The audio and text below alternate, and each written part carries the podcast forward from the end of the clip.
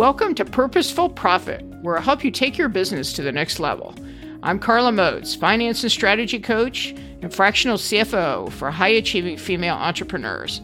I'm here to empower women to build wildly profitable businesses that give them the freedom to live their dream lives. I'll use my more than 30 years of finance and consulting experience to take the mystery out of your finances, help you make more money, and go after your next big thing.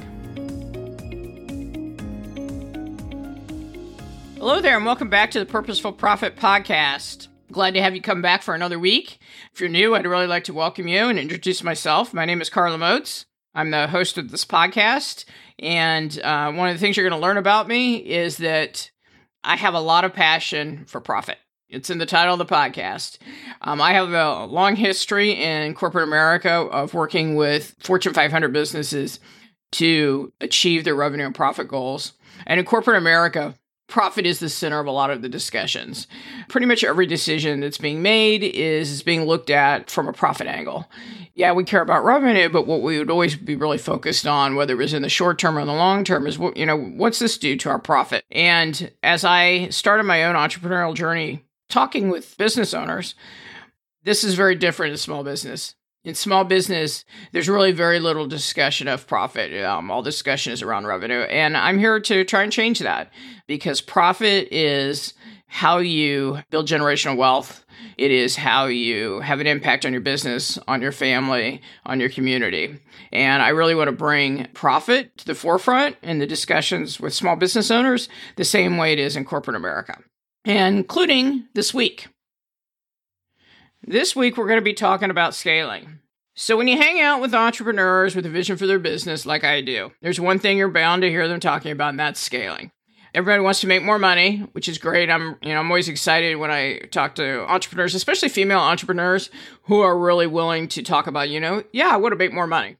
Perhaps they're fully booked, perhaps they've maxed out their capacity, but for whatever, they want to find ways to increase their revenue. I'm saying revenue here because pretty much every time I talk to a small business owner and they talk about scaling, they never talk about profit. They're always looking at it from I want to grow my business to them equals I want to grow my revenue.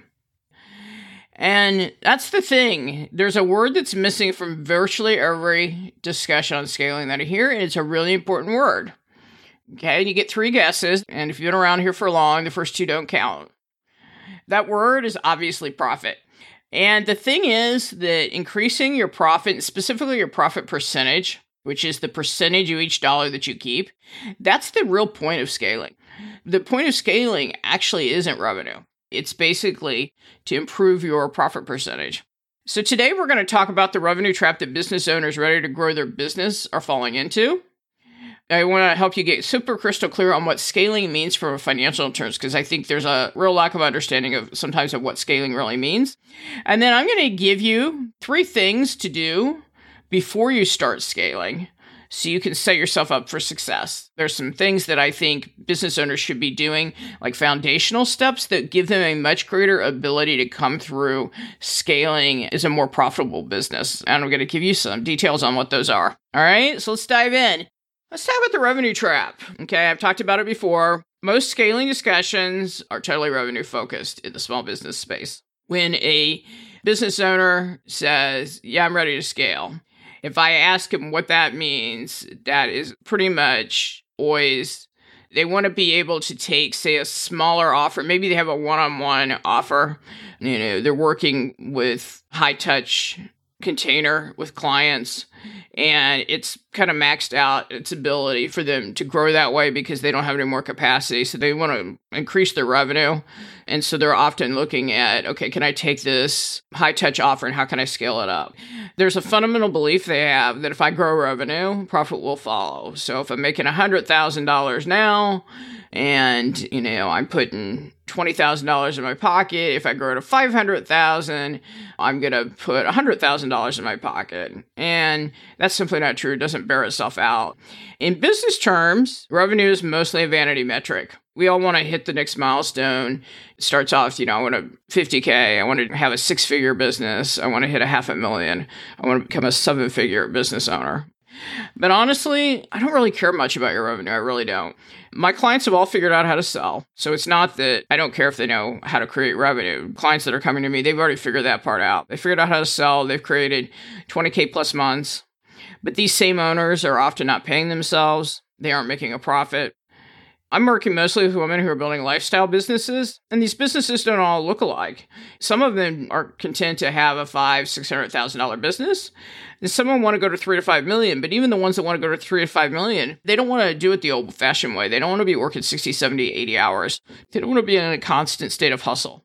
They want both financial and life freedom. And profit is the metric for financial and life freedom because profit is what allows you to pay yourself a good salary fund generational wealth. It allows you to fund investments in your business. It allows you to create that lifestyle that you want to create. So, what I really care about is how much profit you are making, because that's what's allowing you to build the lifestyle business you want. Let's face it, we are service businesses.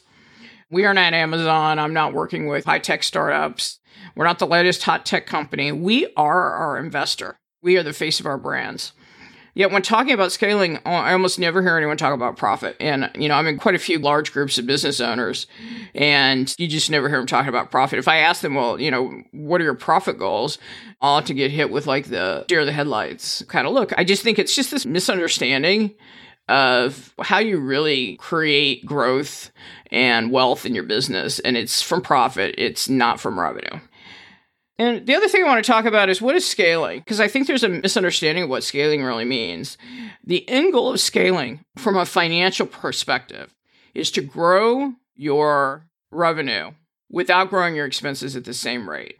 So, this allows you to become more financially efficient or profitable. So, it means if I grow my revenue this year at 20%, I'm growing my expenses by less than 20%. That's the real goal.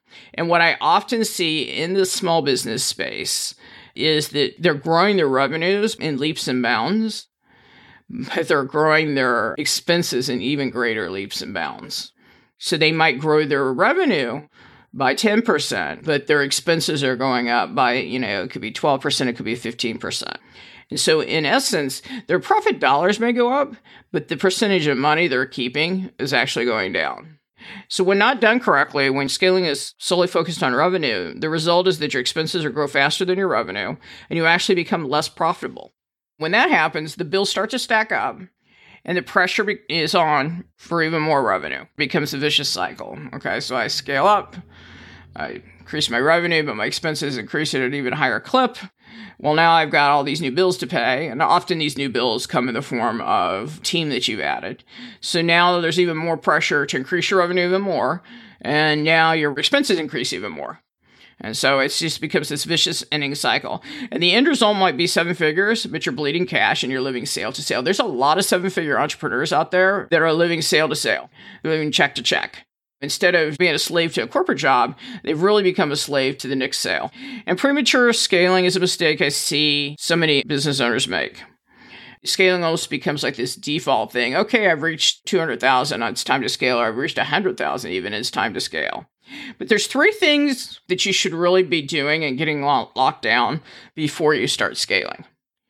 And when you get these three things locked down, your likelihood of achieving the ultimate goal of scaling which is to grow your profit percentage and to become more financially efficient, will greatly increase because they help you lay a really good foundation. So I'm going to talk through these three things. And the first one is something I come back and harp on a lot is to know your numbers and where you're spending your money today. Don't go scaling until you actually know where your money is going today. And I mean really know where your money is going. I don't mean I spent X dollars. Who are your vendors? What are the categories you're spending money in? So these are some of the questions you want to be able to answer. What are your major spend categories? How much does it cost you to acquire a client? Client acquisition cost is a key metric you want to be tracking. What is your cost of service or cost of goods sold? Most of my clients are typically service based business owners. So, cost of goods sold, cost of service. What is your cost to deliver your service? What's the lifetime value of your clients? So, the clients that you have now, you know, what's their lifetime value of them? Do you have five to seven KPIs that drive your business financials that you're tracking and monitoring? And one of the big things is don't just take those financials that your bookkeeper sends you and follow them away. really spend some time understanding them. I have a client right now who is pretty typical. She came to me when she's on pace for about 250K a year but didn't understand her financials at all. She got this financial statement for the bookkeeper. She didn't really understand them. The bookkeeper didn't have enough, um, you know, knowledge to really sit down and explain the numbers to her. She wasn't paying herself. She had minimal profit. And again, I see that a lot where, you know, the business owners learned how to sell and can generate those consistent 20, 25K months, but they're still not paying themselves and they don't have a profit. And so one of the things we've really focused on doing as we work together is we've identified some changes to her bookkeeping so that she can better understand her numbers. So she's going to have much better visibility. She has quite a few contractors, but she doesn't have a real good grasp on, you know, what's her total spend on contractors every month? What's it costing her to provide her current offer? When we looked at her financials originally, pretty much all of her costs are sitting down in in what we call SG&A expenses, uh, which is sales general administrative expenses. So she didn't have any visibility to what's it actually costing her to deliver her service. She's going to have a better feel for what her overhead rate is. And your overhead are your costs that you incur just to keep your business running that aren't tied to clients, but you need to consider that in your pricing. And it's always important to know what is my overhead and what's a rate I need to use in my pricing considerations to make sure I'm recovering that overhead in my pricing. And she's going to get visibility to her client acquisition costs or what she's spending today to acquire clients. And in just a few months of working together, she's already got a much better understanding of exactly the cost structure in her business, where her money's going, the financial dynamics of her business, and it puts her in a much better position to make business decisions as she starts to scale. Second thing you can do is I really want you to adopt a profit first money mindset. Make profit the first thing, not the last thing. Okay, Profit First is a book. You can go out and Google it. Um, highly recommend it for small business owners. But basically, what it does is it flips your standard accounting equation. Your standard accounting equation that accountants use is revenue minus expenses equals profit. So when I say profit's the last thing, that's what I mean. In that equation, profit is the very last thing in the equation. And so it becomes reactive. It becomes something after the fact. It's becomes something that happens to you. And what profit first does is it flips the equation. It says revenue minus profit equals expenses. So now, you know, after I make the sale, profit's the very first thing. I'm going to take profit off the top. One of the things I always talk with clients about is whether they're using profit first or not. We want to set an intentional profit goal. When you use profit first, you're basically you're explicitly doing that. But even if you're not using profit first, one of the most powerful things you can do is set an intentional profit goal in your business. The profit first money mindset, regardless of how you actually execute it, basically says for every dollar of revenue, I'm going to allocate it into buckets for profit, for taxes, for owner pay, and then OPEX. And OPEX is now what's left. It's set up so that there's no one profit number that's correct and you can constantly readjust your profit numbers. You can decide for the next two or three years you're purposely and intentionally okay with a lower profit percentage because of where that's going to position you to be in a few years. Either way, you're making that decision upfront about what your profit percentage is going to be. And when you do this, it establishes financial discipline and intentionality before you start scaling. And one of the biggest problems that I see when businesses start to scale is they don't have financial discipline. They don't have intentionality with how they're spending money. One of the ways you, you reach those first levels of success as an entrepreneur, right, is you do a lot of experimentation. Throw a lot of things at the wall as you're trying to, you know, make the first 50,000, the first 100,000. But you get to a point where you want to be more strategic about how you're allocating your resources. You still want to conduct experiments, but you want those experiments to maybe be a little more strategic, a little more intentional. And when you do this, when you have this profit first mindset, it's establishing that financial discipline, that intentionality. And when you have that already in place, when you go to start scaling, you're going to have such a greater likelihood of success. It's going to help you keep from having an outsized business and ensure that as you scale, you're profitable as you scale. And once you have that OPEX bucket, then you're going to create a plan for that OPEX budget. And this is where you can really start to get creative and you start to look at how am I going to allocate my financial resources? When you have a profit last mindset, you're not really thinking about how you're carving out your expenses. You're typically spending money more on a whim. You're less likely to really sit down and think through the ROI of decisions. And so the other thing the profit first mindset does is it helps you focus on finding operational efficiencies, get you out of the mindless spending. This just breeds creativity into your business. It breeds innovation into your business. When I worked in corporate, at one point I was managing a large team and it was a back office area. And whenever an employee would leave, my boss would tell me, he's like, well, you can't replace the person for four months. First, you need to try and find a way to become more efficient so that that role is no longer needed. And yeah, it was annoying at the time but we made a lot of operational improvements, a lot of process improvements. We got a lot of automation that we wouldn't otherwise have had because it forced us to get creative. All right. And then the third thing you can do is do a strategic pricing review. This is something you really want to be doing periodically in your business on at least an annual basis, depending on your business, you know, maybe even as often as quarterly. There's hidden profit and revenue buried in your current pricing. I'm pretty much guarantee it.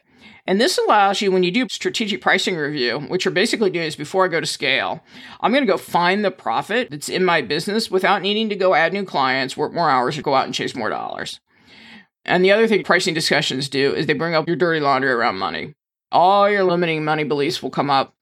It's interesting. And I think this is especially the case with women because of a lot of the societal messages that we get sent about how we should act as women and about money is we're loath often to like increase prices. We'll do a lot of things, but see a lot of women business owners, they're loath to increase prices.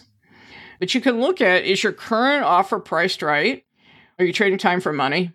Or are you pricing for value? You know, one of the quickest ways to increase your profit is if you are billing for time is get out of that model right now even in my space, you know, as a finance person and I do, you know, project work for clients, I really try and stay away from billing clients by the hour. I try and bill for the value, fixed price billing. So trading time for money is one of the things you want to get away from. How can you decrease your cost of service without sacrificing the client experience? Is your pricing taking into account your overhead? Is it taking into account your time? And this is a real gap if you're not paying yourself. If you're not paying yourself, are you really thinking about the cost of your time? And typically what happens is you're spending more time servicing or providing the service than, than often you, you're probably accounting for in your pricing. Okay, so first let's go make sure your current offer is priced right. You've got opportunities likely in your existing pricing. And then what opportunities exist within your core business to maximize your client's lifetime value? to you. So before we go and we chase new clients, we're trying to scale up our offers your current clients already love you. Okay. They already enjoy working with you. They want to pay you. You already have a relationship with them. And they are often one of your best places for higher margin offers. They already have an established relationship with you. They're going to be open to new offers from you in ways that new clients might not be. And it's much cheaper to keep an existing client than to go find new clients what cross selling opportunities do you have? What potential opportunities do you have to do upsells? Is there tier pricing that you can put in place? Are there subscription models, especially for those who have very unpredictable cash flow? And I'll use coaches as an example, where they're collecting their income or their fee often up front. So they'll have a really big month and then they might fall by two or three months with no cash. Finding a way to create some type of subscription model which is just another way for recurring revenue, can also be a way to improve your margins. And how can you maximize your client retention? Because again, it's much cheaper to keep an existing client than have to go out and get a new client. So how can you maximize your client retention? So the whole purpose of this is before we add new complexity to our business through new offers, new niches, things like that, let's go out and let's really maximize your core business by looking at your whole pricing structure. This will often also get you a lot of clarity on, okay, now this is the direction I want to go in my scaling. Okay, so maybe you identify a newer, higher margin offer, and maybe you're initially going to roll it out to your existing clients, but now this new higher margin offering is what you're going to really go focus on driving when you go to scale. So, those are three things I really encourage you to do. By laying these foundation steps, you're going to avoid the scaling pitfall of over investing without a clear ROI. All right. Thanks for listening this week. I'm always glad to have you here. If today resonated with you, I'd love to invite you to have a conversation about your business. I work with service based business owners like you on things like this every single day. I work with a limited number of clients at a time, but I would love to have a discussion with you. You can go to www.carlamoats.com forward slash work with me to book your call, and I will see you next week. Thanks so much for listening to the show. Remember that your finances deserve some love. Finance doesn't have to be complicated or overwhelming, and you do not have to do it alone. I'd love to talk to you about your business, so please come on over to www.carlamoats.com to learn more. Or if you're ready for financial and strategy support that will uplevel your business, go to www.carlamoats.com forward slash work with me to book your free financial assessment. And the last favor I'll ask is for you to help me get out the word. Tell your friends about this podcast and share it on your favorite social media. Until next week, go create some purposeful profit.